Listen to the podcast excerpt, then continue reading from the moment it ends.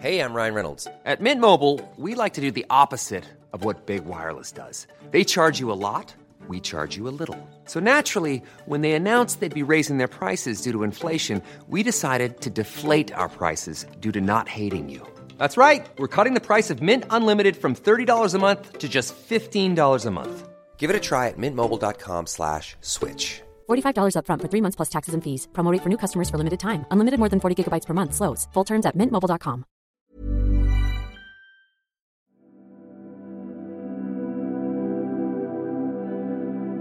O crackle of rain, play your strange music on the tin roof of my mind. Run down the brows of slate and drain like tears down the building's cheek. But no weeping within, just pint pot and cheers at the moon under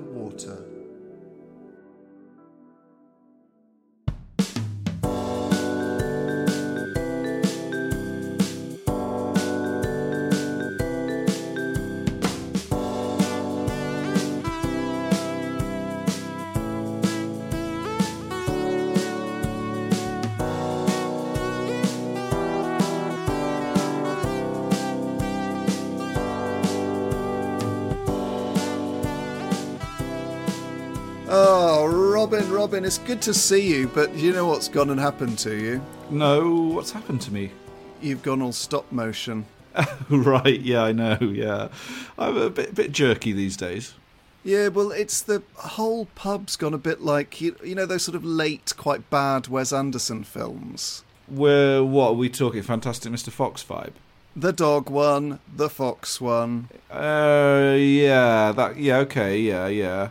I much prefer it when the moon underwater reveals itself as the early Wes Anderson sort of vibe with the you know the nice curtain parting every time you walk into a room. Oh, yeah, everything's kind of filmed face down with, the, is it Futura font? Yeah, and it'll say like 10 a.m. Yeah. on a sort of holding card when you approach the bar. I mean, hmm. it's, you know, should be a reminder you shouldn't really be anywhere near the bar at 10 a.m. Yeah. Wes Anderson, man? That's someone whose really reputation has changed a lot over the years. yeah, I mean, I, he was here a couple of uh, was. couple of months ago, wasn't yeah. he? I liked his early pints. I loved his early pints, Bottle Rocket, Rushmore, Yeah. Tenenbaums.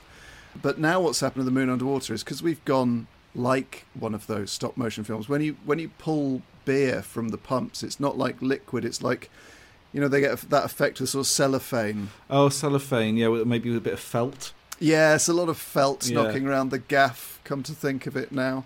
Um, but uh, anyway, it'll wear off, won't it, Rob? It'll oh, yeah, yeah, yeah, yeah. It will become real, or we'll get so used to it that it will replace our idea of reality. How was your trip over to the correct realm this evening? Oh, it was fine. Yeah, I got the bus train. Ah, the bus train. Yeah. Yes, Yeah, yeah, yeah. a strange old beast, isn't it? The bus train. Yeah, the bus train. It's good. You sort of change gauge halfway through, and you realise you're on rails. Yeah, yeah. Um, well, I certainly hope that this week's guest avoided uh, the pitfalls of the bus train and maybe came on the um, the plane bike. Yeah. which I mean brings its own struggles, stresses, and strains. uh, Really of course. Yeah, it's, it, I mean the the mortality rate is very high. On a plane bike, yeah, Yeah. yeah, yeah. I mean, you go straight from stabilizers to flying above the ocean.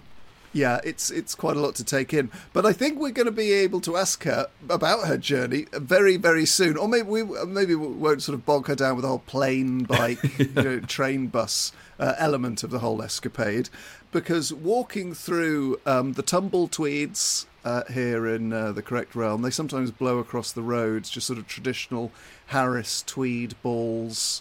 They don't represent silence at all. They they represent uh, the history of uh, material industry uh, here in the correct realm. Uh, but uh, and they're quite nice to sort of feel batting against you in a light breeze. Um, but uh, walking into the moon underwater now, it is beer author and illustrator and judge Em Sauter. Hello, Em. Hello. Thank you so much for inviting me to your pub. You're absolutely welcome. It's a delight to have you here. And uh, apologies for the uh, sort of strange felt and uh, cellophane appearance of the moon underwater. It will wear off. All right, noted. Yeah, are, are you a Wes Anderson fan? If, if so, early early pints or later pints or his middle period pints? Early pints. Although I did enjoy kind of middle. The Darjeeling Limited is very underrated. Oh. Interesting. I love the soundtrack. It's got a good Very soundtrack. good soundtrack. Great movie. Um, I like Fantastic Mr. Fox. Yeah, I think that was a, and I quite like the um, I like the hotel one as well. Oh, that was a nice one. Hmm. Yeah. I think the funeral scene in Darjeeling Limited is one of his best best pieces of work. It's so so moving. It's a lovely film. It's a really, really good one. And then Rushmore is just it's just a good that's a standalone. I'm a big a big big fan. Big Yeah. fan. The the later stuff is weird. I just watched the what's the French one? The French Dispatch is it called? Yeah, yeah, the the one about the newspaper Yeah, yeah. with the short stories. Yeah. And that's that was interesting. I think he's kind of gone out of that phase of being unfashionable, and I think it's like that kind of thing where I think he's well respected for kind of doing the same thing and having his own voice again. You know, I think it's come full circle a bit. Yeah, it's very appealing and nice to look at. And yeah, it's its own thing, you know, like when you're an artist or a cartoonist or any kind of filmmaker, and if you're in that kind of medium, you want to have your own style because when people see it, they go, Wes Anderson. Um, and so I, something I try to strive for with my work is people are like pints and panels. Yeah. Well, that's a very good point, actually, and also a, an incredibly neat segue, I must say, uh, into talking about what you do. For anyone who doesn't know Pints and Panels, it's a really wonderful website. And Em, do you want to sort of tell us about your the, the sort of what you're trying to do and the, the ethos behind the illustration you have? Of course. So, Pints and Panels is a visual beer education website. So, what that means is I want to know about what uh, an alt beer, you know, tastes like, or I want to know what foods pair with a certain style, or I want to learn about draft cleaning or cask beer service. You can come to my website. There's a table of contents. You can scroll it. You can find the thing you're looking for, and it's all free. So everything's available to you. I'm very I make sure that everything is accurate. It's something that I find when you Google like what's the difference between an ale and a lager, like the thing that pops up most, it's it's all wrong. It's all it drives me crazy how like beer education is just full of misinformation. It's mm. really, really stressful. And so people are learning things on the internet that aren't accurate. Surprise, surprise. Uh, so I make sure that Pints and Panels is 100% accurate. And then if you're a visual learner, or the best thing is if you, uh, well, not the best thing, but if you are not an English speaker, it's an easy way to learn about English words with pictures and learn about the brewing process. Because Pints and Panels is quite popular in Central and South America, Portuguese, Spanish speaking places. Um, it's read all over the world. It's taught in some of the best brewing schools in the world. It's makes me very happy that people are really enjoying what Pints and Panels means and, and does and its its goal. So The one that um, first drew my attention was um, what Beatles songs pair with beer styles. A couple of people sent that to me because I'm a big Beatles fan. oh nice. Um, yeah, and I, I really love that, and I just I would I would love to know how you came up with some of the connections because they do work definitely. Eleanor Rigby, tried them all, Robin. yeah. Eleanor Rigby and Bitter is uh, what have we, what else is there? Uh, Blackbird and Czech Dark Lager, Strawberry Fields Forever and Lambic. So, what, how did you come up with some of those connections? Because they, they they all seem kind of right, but I'm sort of unable to explain why they're right. You know? I mean, I do a lot of different like beer and blank Yeah. pairings. The sports one are very quite popular actually. Um, but it's all about for the song like let's say like Eleanor Rigby's a really like de- it's not a great it's kind of dep- it's depressing. Yeah. So it's like what like encapsulates that feeling or like Blackbird you know, is singing in the dead of night. The Czech dark lager is a dark beer. You kind of just pull from, you know, it's they strawberry fields forever, strawberry lambics are delicious. So, you know, what works with what. And it's all, you know, people are like, well, why did I don't know if I agree with that. And the, the thing I always tell people is like, what what would you do? You know, I'm not I'm not the like expert that's like this what goes with this. It's not Yeah. like one plus one equals two. Yeah, yeah. Beer is all about like a feeling. Beer is about enjoying it with how you want. Like I'm not going to tell you what you can and can't do with beer, even though I'm a beer educator. Like that's not that's not none of my business.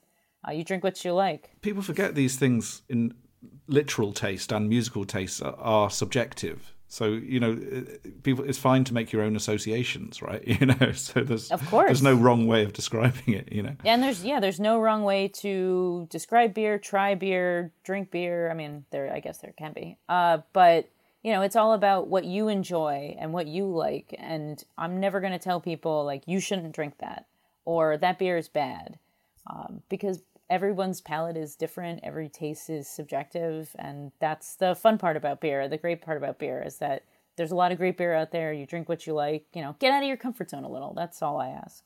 I mean, I've learned already from your um, illustrations that that tall, dimpled sort of stein is called a Masskrug. Yeah, Hmm. yeah, or a seidel. Yeah, technically it's not a stein because stein is the German word for stone, and Ah. it's a glass, so it's not a stein. Well, we're learning and uh, we're enjoying. Also, That's there's what a, I'm here for. there's a wonderful sense of fun because your um, illustration of all the different lagers of the world, they're all exactly the same colour. yeah, well, I mean, lagers can be yellow to black, but yeah, I mean, they're all lagers are four ingredients, and there can be a range of flavors, but it really leans on law, like raw materials and yeah, the like golden lager thing. It's everything's the same color, or yeah, golden lagers, all the same. They're all gonna taste it a little different though. That's the fun part about everything's a little different with beer, even though it's the same color. The flavors can be wildly different.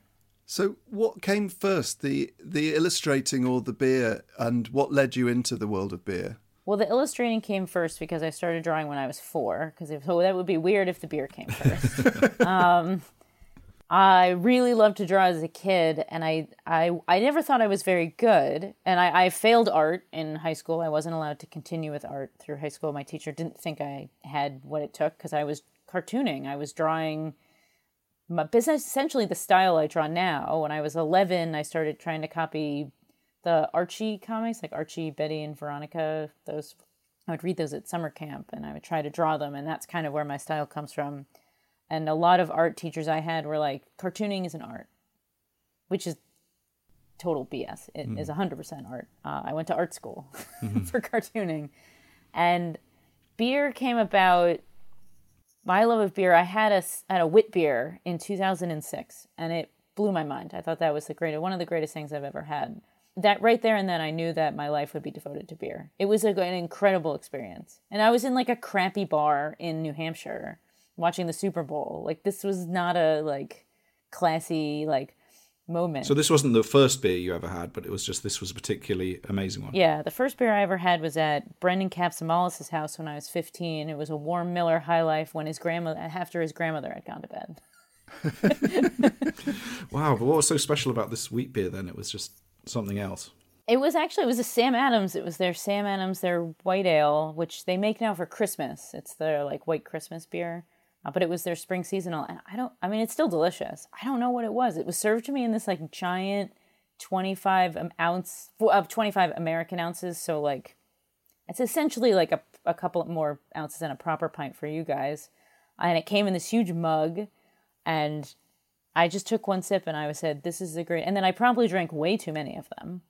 Um, and that night got really sloppy really quickly. But bef- before I, you know, had too many of them, I just remember being like, this is the most amazing thing I've ever had. What else is like this? And so I w- promptly went to the liquor store the next day and bought, you know, Hefeweizens and Belgian styles. And it was just, it was, it was over. That was it. And now I'm talking to you guys. I love, I love that American, the American phrase sloppy. What's the English equivalent of being sloppy drunk? Is it like pissed?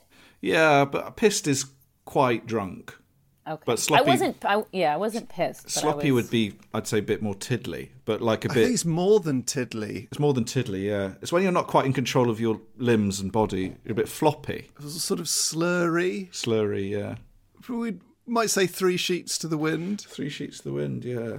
Three pint drunk. It's definitely not hammered, isn't it? It's not Nah, plastered. it's no, it's no, it's no, it's not approaching hammered. What's the drunken scale in American in American terminology? Would you Well, you when you hit blackout, that's Blackout, bad. that's That's bad, bad. That's very bad. Yeah, yeah. Uh, there's tipsy. Tipsy, yeah, yeah. Tipsy's de- very, tipsy's lovely. That's Yeah. kind of that what you really want to hit. Yeah. You know, you I never I hate being drunk because I actually black out quite easily, and that stresses me. Like you know, that's that's a little stressful. So I try. I don't actually drink that much for someone who works in beer. So I like to hit that like tip, like one double IPA can with your feet up, and then mm. you're like everything's great, and then you slightly tipsy, and That's when you're getting sloppy. and then you get sloppy, and then you get blackout, and then I'm mm. sure there, and then there's like, there's a lot of other words for drunk that are Yeah, I'm sure James Acaster used to have a bit about being tipsy, like being the perfect stage. No one's ever cried while being tipsy. You know what I mean? It's kind of only when you're sober or you're drunk or something like that. Yeah, I think it was for me. It was that it was that hinterland between sloppy and blackout.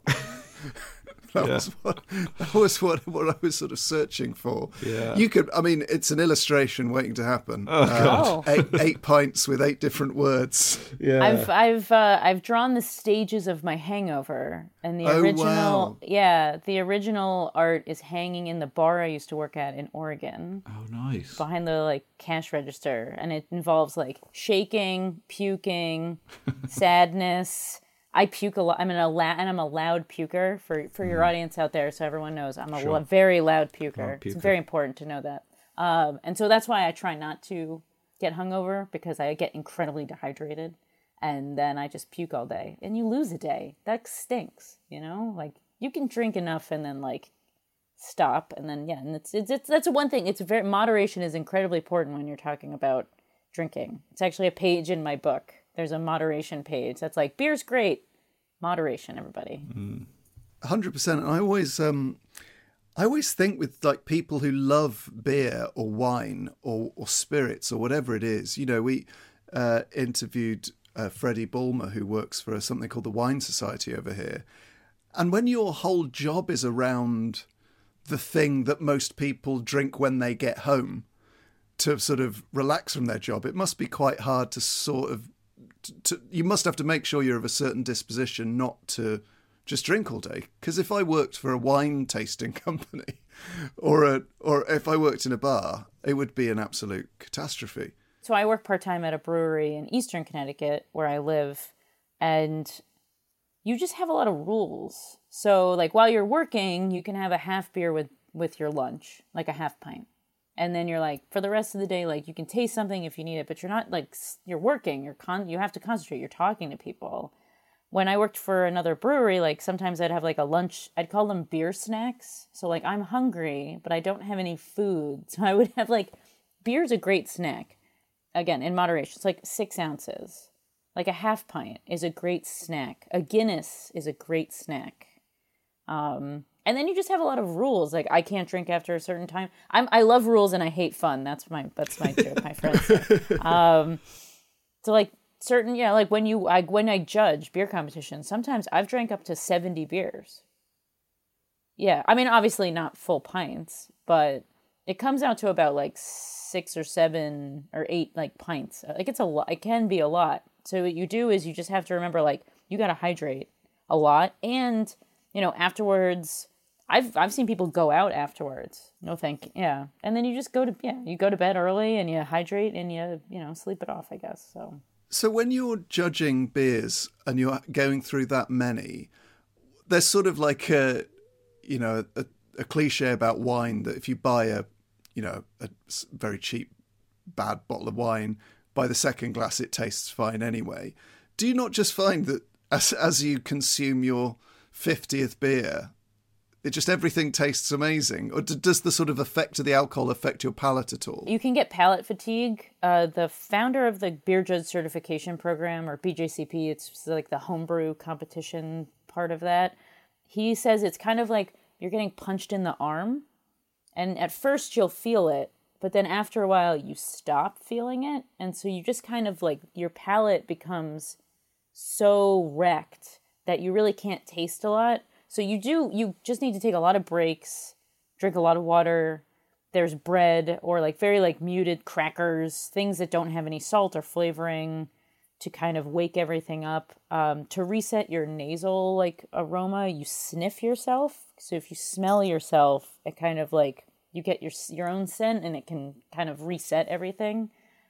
Yeah. So you just, you know, you have to just take it, especially if you're doing like double IPAs, imperial stouts, um, anything like that.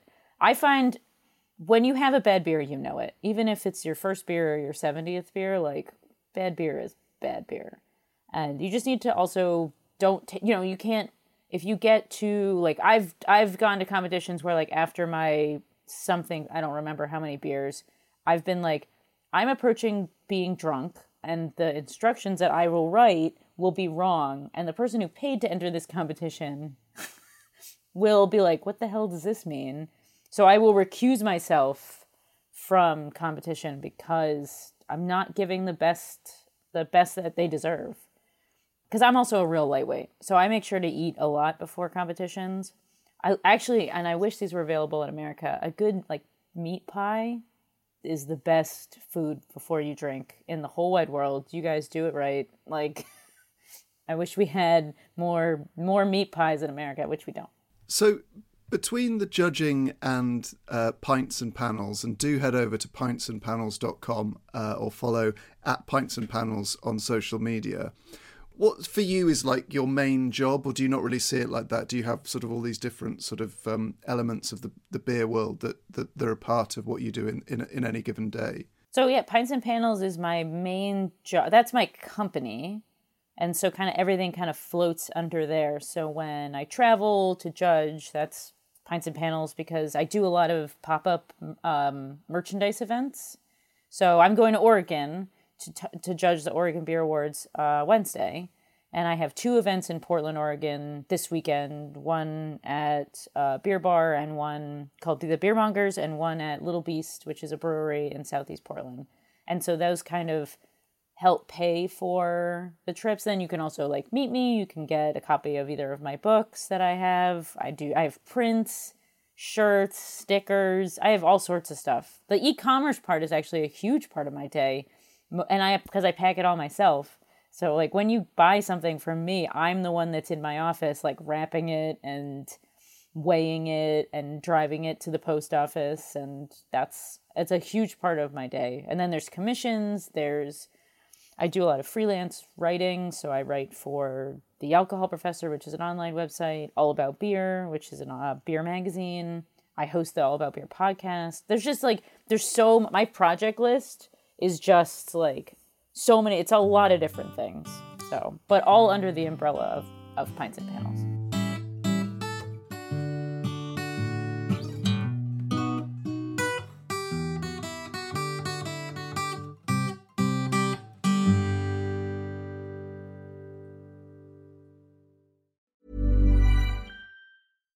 If you're looking for plump lips that last, you need to know about Juvederm lip fillers. With Juvederm Volbella XC and Juvederm Ultra XC, your lip look, whether it's subtle or bold, can last up to one full year with optimal treatment and no additional maintenance. Find a licensed specialist and see if it's right for you at Juvederm.com today. That's J U V E D E R M.com. Add fullness to lips in adults over 21 with Juvederm Volbella XC or Juvederm Ultra XC. Do not use if you have severe allergies or a history of severe allergic reactions, or if you're allergic to lidocaine or the proteins used in Juvederm. Tell your doctor if you have a history of scarring or taking medicines that decrease the body's immune response or that can prolong bleeding. Common side effects include injection site redness, swelling, pain, tenderness, firmness, lumps, bumps, bruising, discoloration, or itching. As with all fillers, there's a rare risk of unintentional injection into a blood vessel, which can cause vision abnormalities,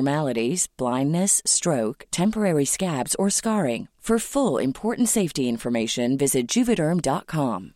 Hey, I'm Ryan Reynolds. At Mint Mobile, we like to do the opposite of what Big Wireless does. They charge you a lot, we charge you a little. So naturally, when they announced they'd be raising their prices due to inflation, we decided to deflate our prices due to not hating you.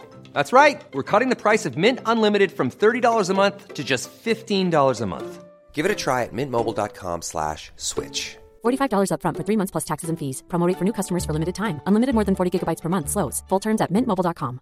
Prescription products require completion of an online medication consultation with an independent healthcare provider through the LifeMD platform and are only available if prescribed. Subscription required. Individual results may vary. Additional restrictions apply at lifemd.com. Read all warnings before using GLP-1s. Side effects may include a risk of thyroid C-cell tumors. Do not use GLP-1s if you or your family have a history of thyroid cancer.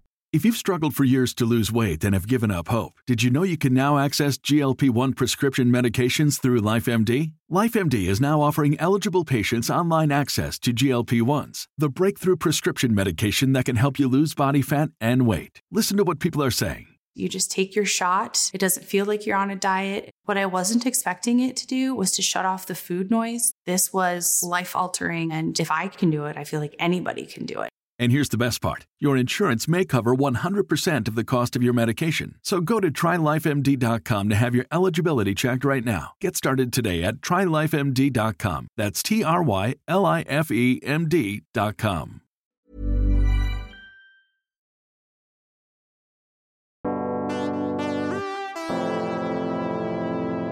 Let's maybe dip back into your history of uh, bars and beers later on, but let's um, get started with your dream pub, which you've come to the Moon Underwater to deck out. So we, we start with two draft options for you, Em. Yes. So my first draft option is 100% going to be Harvey's Best Bitter. Um, Because, so I went to Harvey's and got a private tour. Uh, So I've only been to England. I've been to Scotland once and I've been to England once. So that, and that was, that's it. So I, and I've been to Ireland. That doesn't count. Um, but I've only had one week in England. But I did get to take a tour of Harvey's where I insulted the brewmaster and then wrote. So best bitters of like Harvey's beers are amazing. I we sometimes can get them in America. Uh, they're just uh, they're imported by actually a importer here in Connecticut. So there's it's very rare, but Imported as it. as bottle in bottles or in bottles. Yeah. So you can find like really old Elizabethan ale sometimes at liquor stores, and you're like hell yeah, and you just buy it all. Um, but I went to Harvey's and I got a tour from Miles Jenner, who's the brewmaster, and he gave me some of his Pilsner. And I was like, oh, I love this. You know, it, it reminds me a lot of a blonde ale. Apparently, according to my friend who's Scottish and my other friend who's Australian, when you say blonde ale in the UK, you mean a Belgian, not an um, because in America we have an American blonde ale, hmm. and so ah. I meant American blonde ale, but I just said blonde ale, and he kind of looked at me like with like a weird expression, and I was like, well, that's strange. And my friends afterwards at the pub were like, yeah, you were really insulting because you said his Pilsner tastes like a Belgian blonde ale. And I was like, no, I said blonde ale. so I wrote him a very heartfelt, like handwritten apology and mailed it when I got home because I was so oh. embarrassed that I insulted his, because Harvey's is so good. And like, hmm. he had all these casks out from a CAMRA event they had had the night before. And he was just like pouring, pouring, pouring. We were just drinking in this like, kind of like back what used to be like a stable or something. It was really cool, and he took the time to like spend time with us. It was really nice. It was a beautiful facility, and so I yeah, but I apparently insulted him. So I would like to pour best bitter as a, but it's also delicious. I think we've had a few American people come on who have chosen British cask beer. So what what what does that mean to you? I mean, is it something very special because you can't get it in America, or is it something that is just special because it is so I good? think both because you can get cask in America, but it's so specialized. You have to know where to find it, and you have to know who does it right.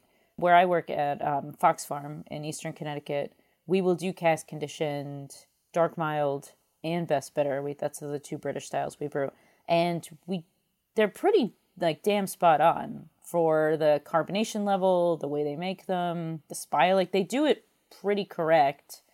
Uh, most breweries in America, if you're like, I want cask beer, they're just going to pull off the bright tank after it's carbonated, and then they're going to add a bunch of crazy crap to it, which is super weird. Um, but whatever. Um, so, but it's just there's something about it that's really great. My first cask beer was a Fuller's in London, like a like a real cask. I had cask beer in Scotland, and it was so infected because it, was so old, so it just tasted like straight vinegar. Oh. But I had never had bad cask before, so I Yeah. kind of li- I kind of liked it wow. because I was like bad cask because I was we were like in the middle of nowhere at this inn in like near the Isle of Skye in Scotland, and I was like, oh, you have cask, yeah, sure. And I also ordered it was like a Wednesday or something, so probably had not been changed in like probably five days or so. So it was just like vinegar. And And my mother and sister were like, I can't believe you're drinking that. And I was like, no, I've never had bad cask before. This is exciting um, because I'm a weird beer geek. So That's so interesting. Uh, what? Why do you think cask ale, as as we call it, hasn't ever really caught on in America? Because it, it, you know, it tastes great, but is it is it there's not the market for it? Has it got a bad reputation? Is it the the, the process of making it? I think there's the warm and flat myth here in America. Like everyone thinks when you go to England, you get a beer, it's going to be warm and flat, uh, which it's not. It's cellar temperature and it has, you know, a lower volume of carbonation than, say, our beer, because our beer is probably two. A cask beer is going to be like one to one and a half volumes of CO2, whereas a normal keg here in America would be like 2.2 or 2 to 2.8. Bud Light's like 2.8 but yeah, I mean, I think it's just this warm and flat myth that, and then it is a huge pain in the butt. So, like, I can't imagine a regular, like, bar and grill in America trying to do, like, with the publican, trying to do it correct. I don't know if, if we could do it. Um, I'd love to see it happen. Um, but most, and it's just, yeah, I think it's just something that we just have keg beer, and which is fine. And we, we have a lot of options. And, but it's always nice to see cask service uh, when done well. Um, there are some notable examples of um, there's Blue Jacket Brewing in DC, and their owner also, or the guy that runs their beer program, also runs Church Key in DC, and they always have a cask on. Great, great cask service, and they're going to do it correct with the temperature control, all that stuff. But like, that's the only one I can think of off the top of my head in DC. You know, and America's a huge place, so I'm sure there's more cask stuff. It's just super rare. Well, a wonderful taste of home for us in your pub, and a taste of the exotic for you. Uh, Yes. What would be your second draft option? My second draft option is going to be Hofbrau Helles because I want a classic German drinking beer. Um, I recently had Hofbrau Helles fresh for the first time at the Munich airport in October. And it was one of the best, yeah, one of the best beers I've ever. I, it was so good, and I was alone, and no one spoke English, and I would like wanted to talk about how great it was, but I was just by myself, and so I took like multiple photos of the beer. I had also just gotten off a plane from Brazil, which was a very bumpy flight, so I was kind of uh, very out of it. And so I ordered a Helles and a salad. And I just remember being like, this is the best thing I've ever eaten in my entire life. And this is the best beer I've ever had in my entire because I've never had fresh Hofbrau. Like by the time it gets to America or probably even the UK, it's not, you know, it's good, but it's not going to be that like high volume at the Munich airport. That's like probably the best Hofbrau besides going to the Hofbrau house. And so that's that's my second because it's just so like with food, it was it was damn near perfect. And then I ordered a um, their Hefeweizen as well, which was also delicious. And then I hadn't really eaten, and so I was getting to that tipsy to sloppy Just get- stage, and, I, and I needed to get on a flight to Cologne. So I was like, all right, let's stop here. Wow. So is, is the Hofbrauer kind of classic golden pilsner? It's a Helles, so yeah, so it's going to be more focused on malt. Um, if it was a pilsner, it'd be a little drier and hoppier. So is this is this the Hofbrau Munchen original? Yes. Oh, it does look good. It's so beautiful. Like though, even at the airport, like they served it in the proper. And I took a photo of it, and I was just like, "This is the most beautiful beer I've ever." And I'm at the like, I'm at Terminal, you know, two, in. I mean, it could have been the lack of sleep from the 11 hour flight from Rio de Janeiro, but I don't think it was. I think it was just a damn. It was a one of the. It was just the like beer can't get. It's the basis of beer. Beer can't get any finer than that. That's interesting. I didn't realize. I'd always thought Helles was was a kind of pilsner. So they they are two completely distinct beers. Yeah. Yes. Ah. Yeah. Cool. The way, yeah, the way to describe it is so I think of like Pilsners, Helleses, and Kolsches. Each one has a distinct bent towards the raw ingredient. So Pilsners are hoppy, Helleses are malty, and Kolsches use ale yeast and then fermented at lager temperature, so they have a little bit of a yeasty character. So each one kind of leans in harder on a on a raw like on a raw ingredient. I mean, I, I had this one. It's got a Flotzinger Hell the other day. Have you heard of that beer? I have not. Oh my god, it was just amazing. German Helles's are. I'm actually going to Oktoberfest this year Oh, cool. for the first time, and we're going to Bamberg for four days before. And I've never just had. I've never gone to Bavaria. I've been to the Munich airport, but not to Bavaria. And it, I'm just so jazzed to drink like fresh Helles, fresh German beer. It's going to be mind blowing. It's the efficiency of the table service that blew my mind. You, you might have like one waiting person just dealing with like about 50 people, you know. It's it's really quite incredible. I'm excited. I'm Yeah. excited. It's great. Robin's eyes and soul come alive for a brief second as he imagines the table service of German Helles and Pilsner. What a wonderful sight.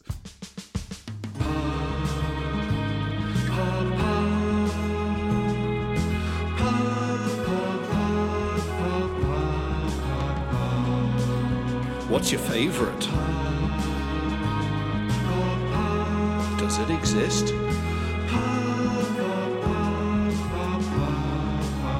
Pour me an ale.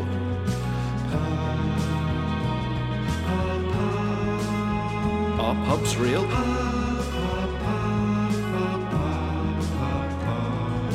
Pubs in the distance. Enshrouded in mist.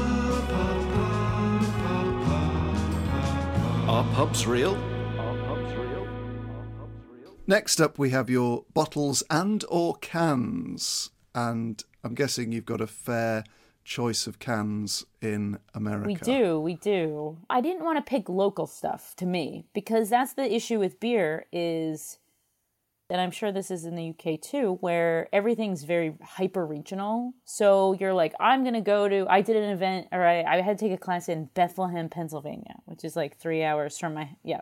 But I was like, where do you drink in Bethlehem, Pennsylvania, and they're like, "Oh, you go to this brewery and this brewery," and then I'm like, "I've never heard of any of these," and you're kind of you're in America, the quality of beer is good, but it's like you usually like you go to a brewery you've never heard of, and you're like, "Okay, these are fine," but you go and you're like, I went to Bonn Place Brewing, which I believe is in Bethlehem. I want to say, yeah, or am I thinking of a different town? There's so many towns in eastern Pennsylvania. It was near the class that I was taking and they did cask beer they did bitters they had dark mild. That's kind of what they're known for.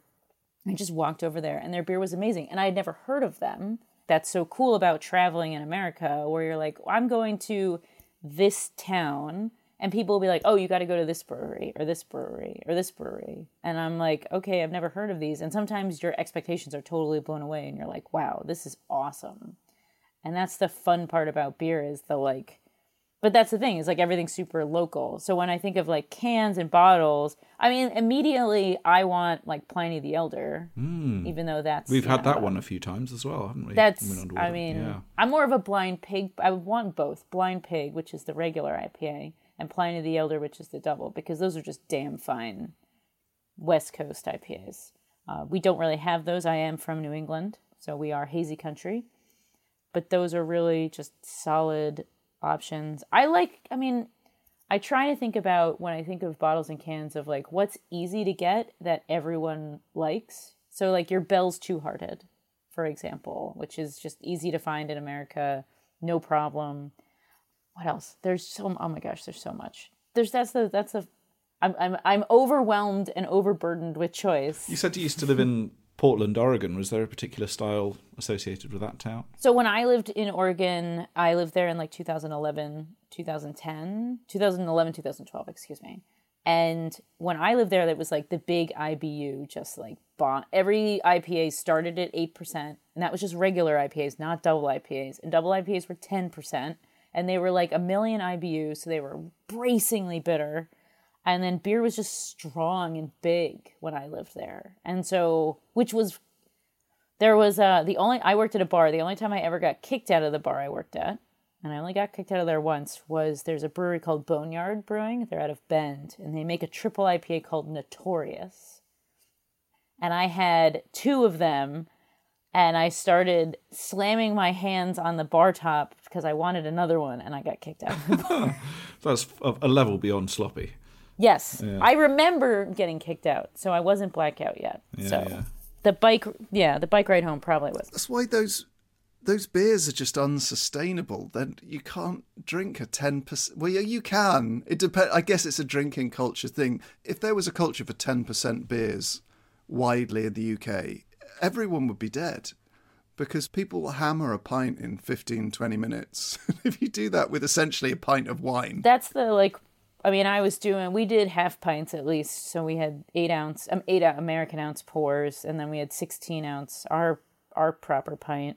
Um, and it was yeah. I mean, I wasn't. I was having two. I think I had two half pints, to be honest, and that was just a little bit much for me. I mean, it was that was now everything's all about. There's hazy IPAs. There's the milkshakes. There's like adjunct stuff. So people are brewing with like I threw this apple pie.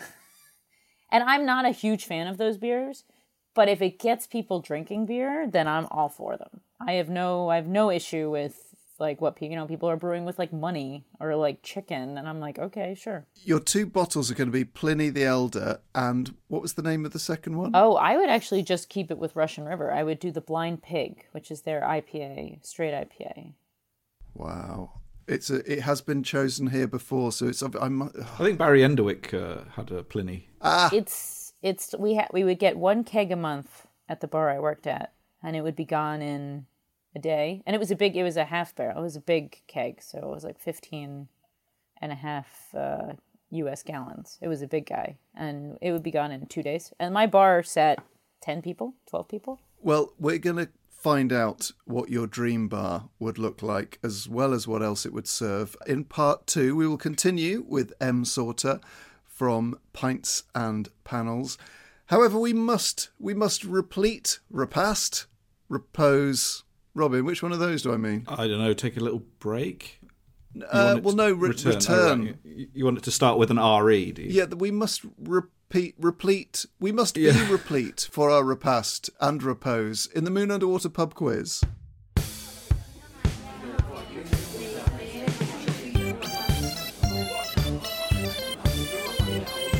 Okay, everybody, pens out, eyes down. It's time for the quiz.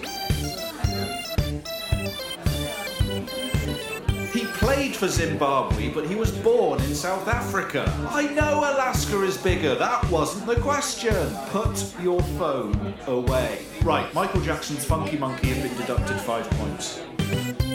Thanks, John. Welcome to the Moon Underwater pub quiz. Now, because Em is such a fine cartoonist and illustrator, I thought I would do a quiz about cartoons, specifically The Simpsons. Three questions about The Simpsons. How are you on that, Em? Are you good? Oh, um, my wedding cake was the. I'm, I'm. This is true. My wedding cake was the "To a Whale of a Wife," the cake that Homer gives Marge. Yeah. We had a wedding. We had a company make that cake for us. I also walked down the aisle to the Carpenter song, which is the song that is playing in the background when Homer sees Marge for the first time. Oh. So You're going to Yeah. absolutely smash this because this is this is pretty easy stuff. I haven't gone nerdy at all here. Em, I'm going to have to send you a link. Have you ever heard of Alex May Hughes? I don't think so. She's a, a London artist who does sort of gold and silver sort of um, painted mirrors but she her the main thing she does is is simpsons scenes wow. and simpsons characters i- cool. in these mirrors i'll, Oh, I'll yes, um, please. i'll email you a link Do you have a Simpsons line that lives, as they say, rent free in your head? Um, the one I say a lot of is oh, um, when someone is like, "Oh, I can't finish that," I go, "I'll give that a good home," and I pat my stomach. That's nice. Or yeah, I do that one. Or when I'm, I'm hot, I go, "I'm sweating like Roger Ebert," which is not a nice thing to say, but that's what I. That's one that I say a lot. I mean, I always just find it so funny, but I think Moe's going to take someone out on a date and he says, I'll take you out for a steak the size of a toilet seat. I, do, I like saying that a lot. Going out for a meal or something. We have we have Mount Lushmore, the like when they have uh, we have that above our mantle in our living room. Oh, nice. There's a lot of Simpsons. My husband and I are huge, huge Simpsons, Okay, uh, well, you're, Simpsons nerds. you're not going to have any trouble with this quiz then, I think. So we'll do three questions and then we'll go through the answers in part two. So, question one Which comic actor voices the characters Principal Skinner, Smithers, Ned Flanders, and Mr. Burns, among many others? So, that's question one. Question two Who are the only characters in The Simpsons to be portrayed with five fingers rather than four? Question three Which musician and artist was parodied on The Simpsons in a scene at Moe's Bar in which they ordered a single plum floating in perfume served in a man's hat? Do you need a clue for that one? No, that's not how okay, quiz works. okay, but you, you know, you, you, said the quizzes are hard before. I want to make it, you know, on a, on a... They are, but if if they're if they're too hard for me, then I'm just going to have to admit defeat. So there we go. Three questions on The Simpsons. Very good, excellent Simpsons quiz there. Answers in part two, folks, and also the rest of Em Sauter's choices. If you would like to hear Em's Dream Pub Companion, you can support us on Patreon. So head to moonunderpod.com and click through to the link there. And you also get many other benefits, don't you, Robin? Come to think Plenty of it. O benefits, yes. There's the monthly podcast behind the cellar door. and also advance warning of live tickets, membership of the Moon Underwater Social Club on Facebook, and well, probably I don't know a raffle or a couple of grand. Extended episodes. Extended ad-free episodes, of course. We'll see you back in part two.